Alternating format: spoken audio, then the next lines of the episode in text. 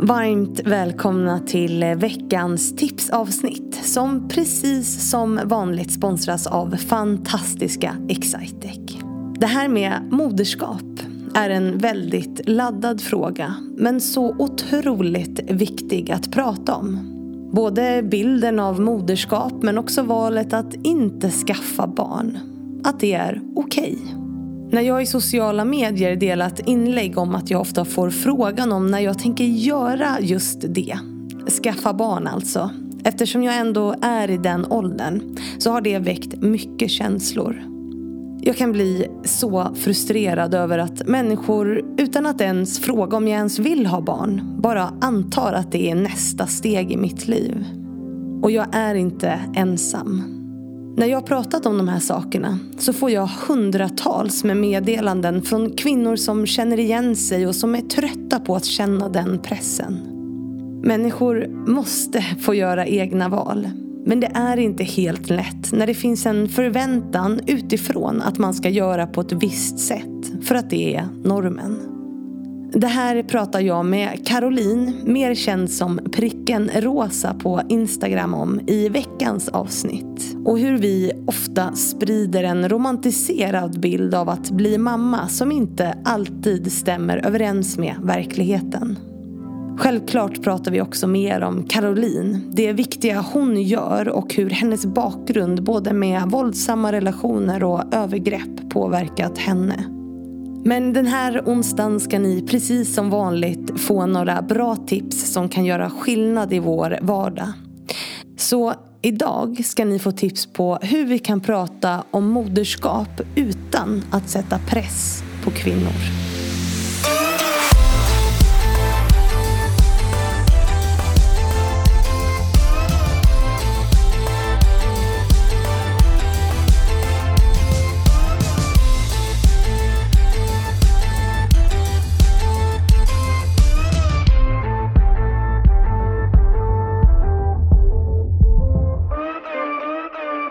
Så då välkomnar vi Caroline till Fannys förebilder. Tack så mycket. Varmt välkommen hit. Tack. Eh, så kul för jag höll på att säga, eller det sa jag när du kom, jag har ingen aning om vem du är fast det gör jag ju men jag vet ju vem du är på sociala medier. Eh, pricken rosa. Mm. Men Caroline in real life yes. bakom mobilskärmen. ja. Och eh, jag brukar ju vara oförberedd eh, för mina poddinspelningar. Nej, det är en lögn. Jag brukar vara väldigt förberedd. Men det här var lite svårare att förbereda sig för eftersom att du är rätt anonym mm. i sociala medier. Men vi har haft ett superintressant samtal. Tycker jag. Oh ja, Hur vi. känner du själv? Den här en och timmen och tio minuterna bara Oj. passerade. Ja, det flög förbi. Ja. Ja, det gjorde det. Och vi pratar om väldigt viktiga ämnen. Mm. Eh, bland annat det här om att bli mamma. Mm och förväntningarna på det och det här tabut att man som kvinna inte får ångra sina barn. Mm. Men att man måste kunna ha två tankar i huvudet samtidigt. Mm. Man kan ångra sina barn men samtidigt älska dem. Mm. Och förväntningarna på kvinnor att man ska skaffa barn. Yes. Yes, du bara håller med här. Ja. Det är så fint. Det är det vi har pratat om. Ja, men det, och det är inte bara det vi har pratat om. Vi har pratat om skolan. Ja. Vi har fått reda på att du är lärare. Yes. Eh, vilket var kul att veta. Det var, det var den sista frågan av någon anledning. Så, ja, ett annorlunda avsnitt. Mm. Eh, men väldigt, väldigt bra. Kul. Så tack för att du har varit här helt enkelt eh, och pratat med mig. Tack för att jag fick komma hit. Men nu ska ju folk få lite försmak. Mm. Och få lite så här varje onsdag så släpper jag ju de här tipsavsnitten för att det ska vara liksom någon form av tankeväckare så här på onsdagar mitt i veckan som kan ge lite energi eller eftertanke lite snabbt. Mm. Och då ska du få ge tips om hur man kan prata om moderskap på ett sätt som liksom minskar pressen på kvinnor. Mm. Så jag lämnar över scenen till dig.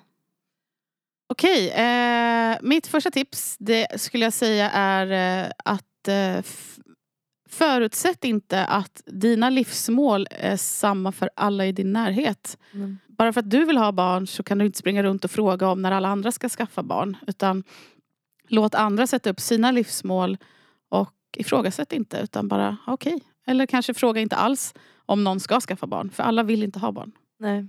Och man kan ju ställa frågan på olika sätt. Vill du ha hur känner du? Vill du skaffa barn? Mm. Det är ju en mm. helt annan fråga än när ska du skaffa barn? Precis. Ja, tips nummer två. Jag bara inflikade i ditt tips här. Tips nummer två. Döm inte någon. Nej. Vad någon än berättar för dig så döm inte. Utan eh, lyssna och ta in. Du behöver inte lägga några egna värderingar i det någon säger. Behöver någon bara liksom berätta att så här känner jag nu. Stötta. Mm. Det är inte alltid en, eh, ett forum för liksom dina åsikter eller dina värderingar. Utan lyssna på den som pratar och döm aldrig någon. Nej, för det kräver ju på något sätt att man sätter sina egna värderingar åt sidan. Hur gör man det?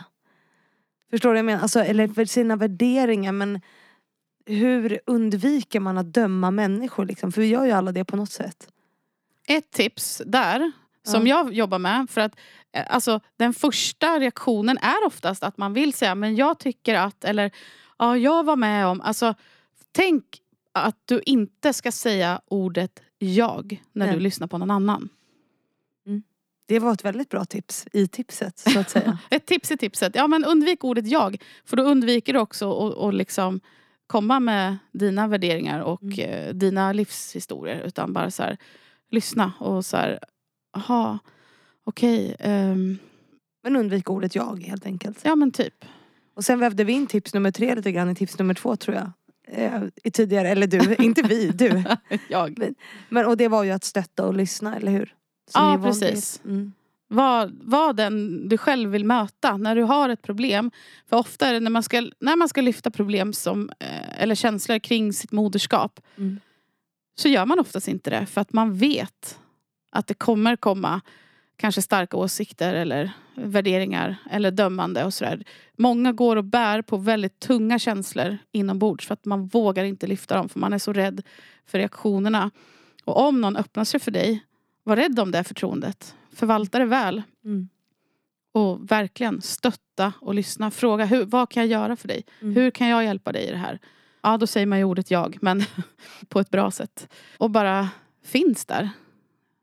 Kan handla om vad som helst. Ska jag laga liksom matlådor eller ska jag ta hand om ditt barn en eftermiddag i veckan? Vad som helst. Och det är inte alls säkert att den här personen är mottaglig för det. Men du kommer i alla fall inte ha fått personen att må sämre genom att skuldbelägga den. Sen är du här som förebild idag i Fannys förebilder. Mhm. Har du själv några förebilder som du ser upp till? Ja. Ja, det har jag absolut. Du till exempel. Oj! Wow. Ja, det var ju fint. Ja. Ja, tack. Mm. Ja, men alltså, personer som har betytt väldigt mycket för mig och som jag verkligen har som förebilder och som av olika anledningar men som jag tycker mycket om. Det är eh, Karin Kajan, Mm. Paula, Vardagsrasismen, eh, Fi Lindfors, Henrik Wahlström. Det är många. Ja, det är många. Det är jobbigt också att säga för nu blir jag så här, oh, oh. Glömmer jag någon? Men Ja. det, det är ingen som kommer bli ledsen för det. tror jag. Eller jag vet inte. Någon kanske blir kränkt här. Nej, men sen är det klart att det finns folk alltså, överallt som man har som förebild. Mm. Eh, Men om jag tänker nu på Insta Life så Mm. att säga. Så finns det personer som har betytt väldigt mycket för mig där. Mm. Som jag känner att jag... Inspireras av. Ja. Och nu har du nämnt några av dem. Ja. Och så finns det säkert fler. Alltså, jag menar, det är ju en så stor värld. ja men det finns jättemånga fler. Förlåt alla som jag inte nämnde nu vid Nej, namn. det är helt, jag tror inte att det är någon som blir ledsen.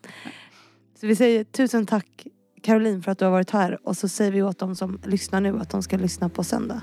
Ja, Tack så mycket. tack ska du ha.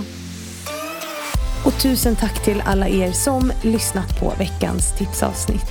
Jag hoppas ni får en fortsatt bra vecka och missa inte avsnittet som släpps på söndag. För det är ju då vi hörs igen, precis som vanligt.